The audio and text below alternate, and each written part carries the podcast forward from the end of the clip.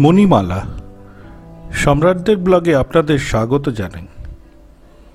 মণিমালা আমাদের মনের অতলে অনেক কাহিনী। কিছু শোনা, কিছু না শোনা, কিছু ভালো লাগা, আবার অনেকটাই ভালোবাসার কাহিনী। তো চলুন ডুব দিই সেই অতলে। আর শুরু করি আজকের গল্প।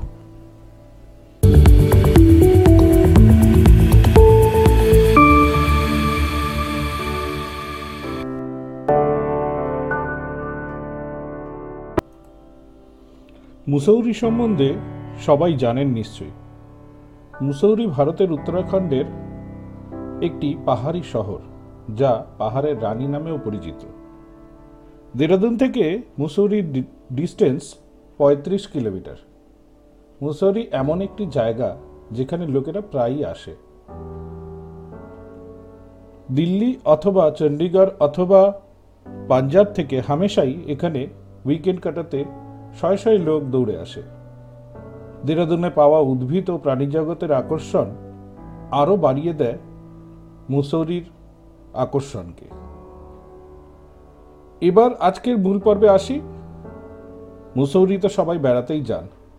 কিন্তু আপনারা জানেন কি? মুসৌরিতেও এমন একটি হোটেল আছে যা দীর্ঘকাল ভুতুরে বলে পরিচিত।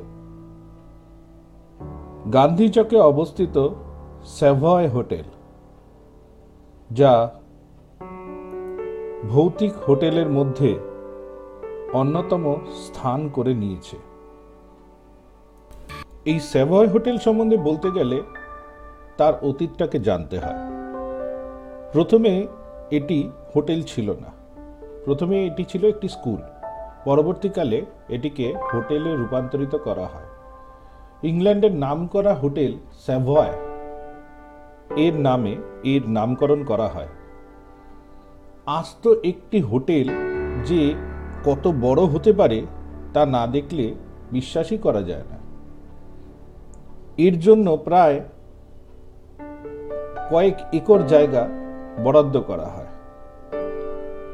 স্যাভয় হোটেলের জন্য আলাদা করে একটি পোস্ট অফিসও ছিল, যার মধ্যে এর স্ট্যাম্প ইউজ করা হতো। এখানে একটি দেওধর গাছ আছে, যা তিনশো বছরেরও বেশি প্রাচীন। এমনকি আঠেরোশো সালে হিল স্টেশনটি তৈরি হয়েছিল, তার অনেক আগেই এটি ছিল এই স্থানে। আজও আপনারা গেলে সেই দেওধর গাছটি দেখতে পাবেন। উনিশশো দশ সালে লেডি গার্নেট ওরমের রহস্যজনক মৃত্যু হয় এই হোটেলে। এই নিয়ে অনেক ধরনের গুজব রয়েছে। এই মৃত্যুর পর থেকেই এই হোটেলে আরও দু একটি রহস্যজনক মৃত্যুর ইতিহাস পাওয়া যায়। সেই কারণে পরবর্তীকালে এই হোটেলটিকে ভৌতিক হোটেল হিসেবে স্থান করে নিয়েছিল আমাদের এই ইতিহাসে। লেডি ওরমের মৃত্যু নাকি হয়েছিল তার ওষুধের বোতলে স্ট্রাইক নাইন রেখে দেওয়ার জন্য। এর কিছুদিন পরেই মৃত্যু হয় তার নিজস্ব যে ডাক্তার ছিলেন তার। আরও কিছুদিন পরে মৃত্যু হয় লেডি গার্নেট ওরমের চিত্র গ্রাহকের অদ্ভুতভাবে সব জড়িত রয়েছে একই সূত্রে। এই মৃত্যু সম্বন্ধে আগাথা আগাথা ক্রিস্টি তার উপন্যাসে একটি গল্প লিখেছিলেন। দ্য মিস্টিরিয়াস অ্যাফেয়ার অ্যাট স্টাইলে। অনেকবারই এই হোটেলের অলিতে গলিতে এক অশরীরী ছায়া দেখা যায়, যা মনে করা হয় লেডি গার্নেটের। তারপর থেকেই এটিকে ভুতুরে বলে আখ্যা দেওয়া হয়। যদিও আজ কিন্তু এই হোটেল বন্ধ নেই।